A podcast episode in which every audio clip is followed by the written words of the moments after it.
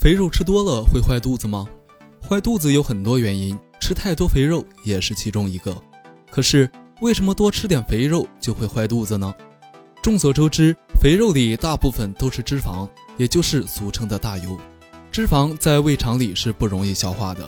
一般来说，不容易消化的食物应该在胃里停留更长的时间。可是如果吃的太多了，胃部很可能就应付不过来。而脂肪这类软软的东西本身也不会在胃里多做停留，可能很快就会进入肠道。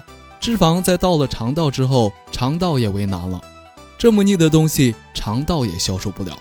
不消化的食物在肠道里是要发酵的，这是因为人的肠道里有细菌，而人体又不能长期保留这种不消化而发酵的东西，那就只有再排泄出来。